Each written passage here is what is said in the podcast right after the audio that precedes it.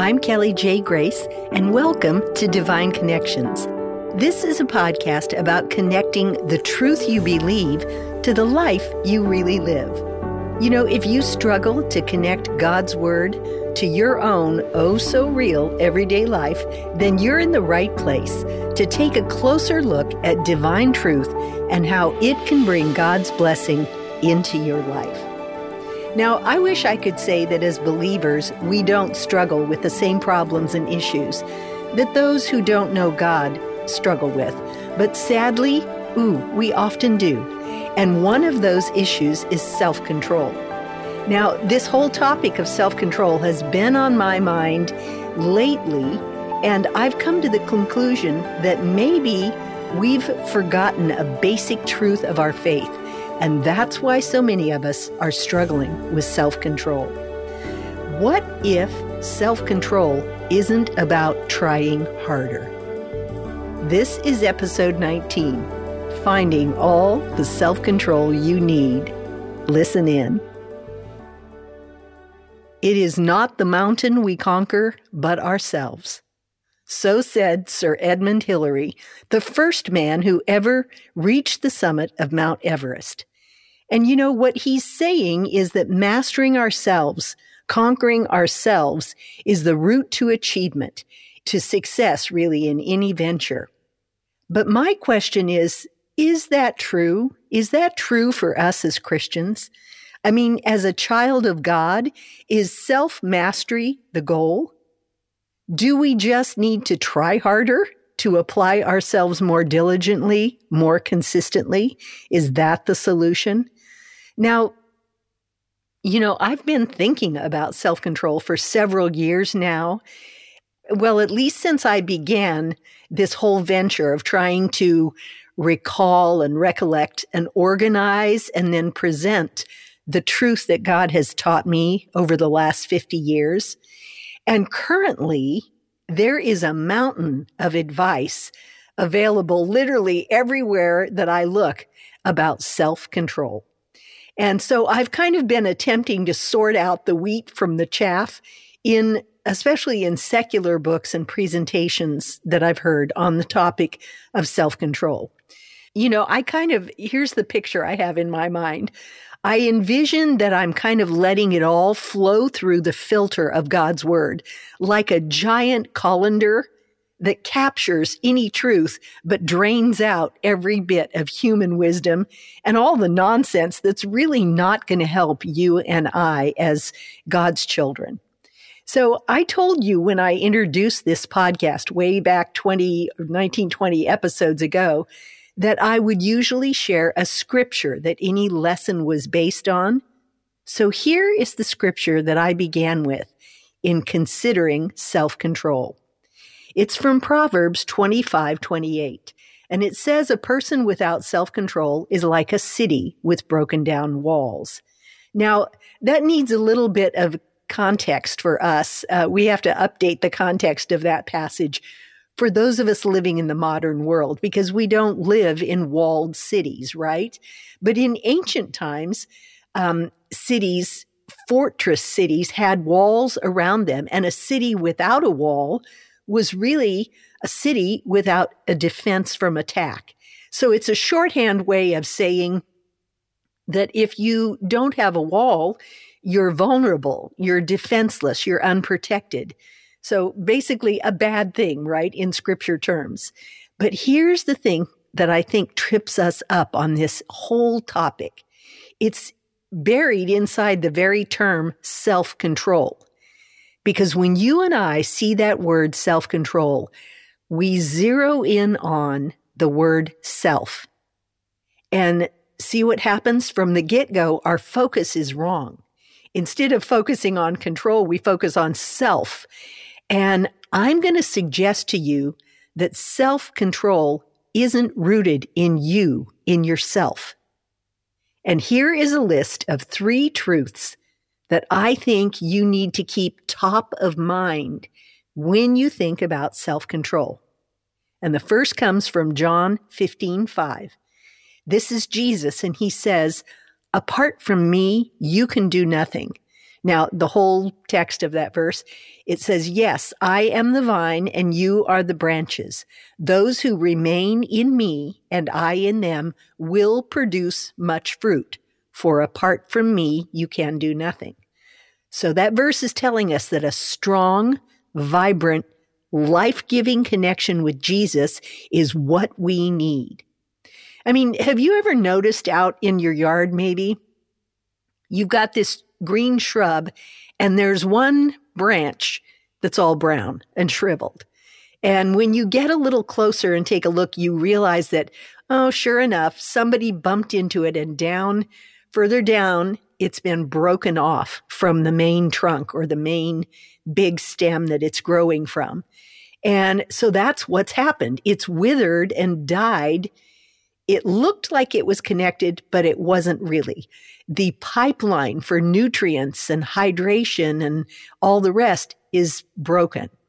Well, that can happen to us, and that's what Jesus is talking about. He's talking about your life, your spiritual strength that really flows to you through a healthy, strong connection to Him.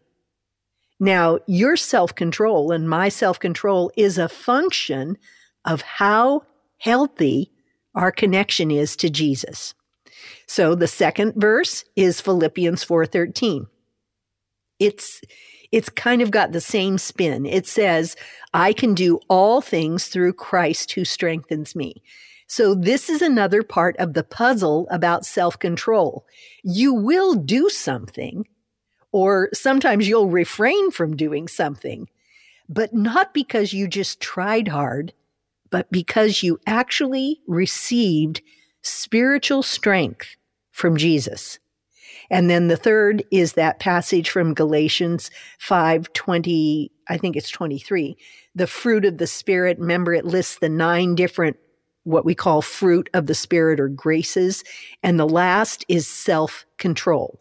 So self-control is a result or a byproduct of your relationship with Jesus and your responsiveness to the indwelling Holy Spirit. He's the one living inside you to guide you and instruct you and point you to Jesus.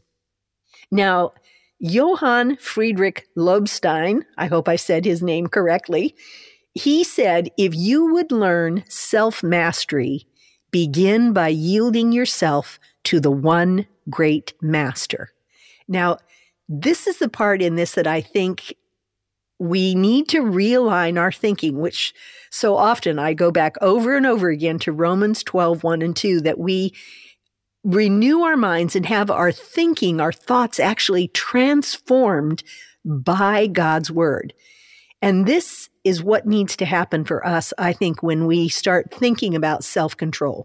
Because you and I can go into any bookstore, you can go online and look up self-control. You're going to find a million self-help books to tell you how to have self-control, but they're all going to point back to you yourself being the origin of it. What I'm saying is, as Christians, self-control is not a try harder, self-generated effort.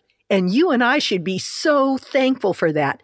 We need to acknowledge the truth that self-control for us as Christians is a believe and receive provision of spiritual strength. It is a continual supply drawn from an inexhaustible reservoir of spiritual strength that's available to you and I as God's children, as disciples of Christ. It's offered to us by the goodness and the grace, the always sufficient grace of God to enable us to be godly, to actually be Christ-like. That's the thing I want you to wrap your mind around, is that if you have struggled with self-control, I promise you it's because you've been trying literally to do it yourself, and you focused on the wrong part of the self-control. You and I need to turn our eyes back to our Lord, and that's where we're going to find that grace that's going to enable us to exercise as a fruit of the Spirit self-control. Again, fruit is evidence of growth, of life, of connection, not of trying hard. No tree out in the orchard stands there trying hard to produce fruit. No, it just takes in the nutrients. It sits under the sunshine God provides, and it does what God created it to do to bear fruit. And that's an image I want you to have in your mind. So I want you this week. Now, next week, we're going to talk more about self-control and the exercise of it in our lives. But I want you just to take a deep breath this week and recognize that it is not about you making a big, horrific effort all the time. It's about you maintaining a relationship. Will you pray with me? Father, we just thank you for the riches of your grace. And Lord, I just pray that you would help us to keep our connection with you open and vital, so that your strength, the strength of the Lord, flows into our lives constantly. Remind us that it is not by might nor by power, but by your Spirit that we can walk in self-control. Help us to live surrendered to you rather than depending upon ourselves. And Lord, where we have failed, oh, Father, please forgive us. And where we've neglected our connection, would you renew that desire for you in our hearts? In our need of self-control, Lord, will you be our only resource? Inspire us to live for your glory and not for our own indulgence in thoughts and words and actions that grieve your heart. So make us hungry for more of you. And as we behold the glory and the beauty and the righteousness of Jesus Christ, will you let us just cease our own strivings and simply receive as we have believed by faith? We ask it in Jesus' name. Amen.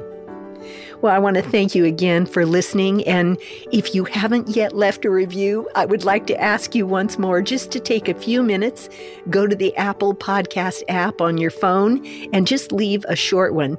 I would appreciate it because what you say can really help someone else discover us here. Like this one from Artsy Ann, who's a friend. She wrote, "I've known Kelly for years, and she's one of my favorite Bible teachers.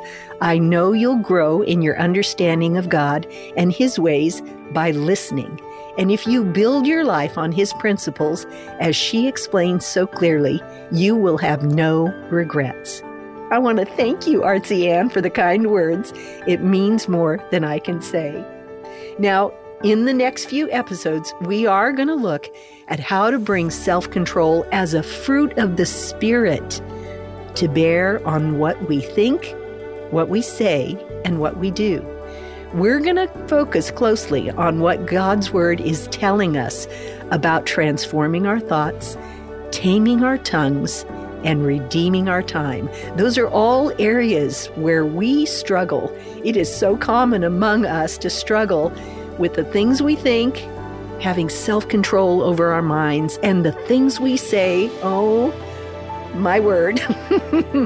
We all struggle with that. James says, if you don't sin in what you say, boy, you are totally a spiritual man indeed. And in redeeming our time. So until then, I'm on Instagram at Kelly J. Grace, and you'll find other resources on the website at kelly j grace dot com. So I'll see you next time.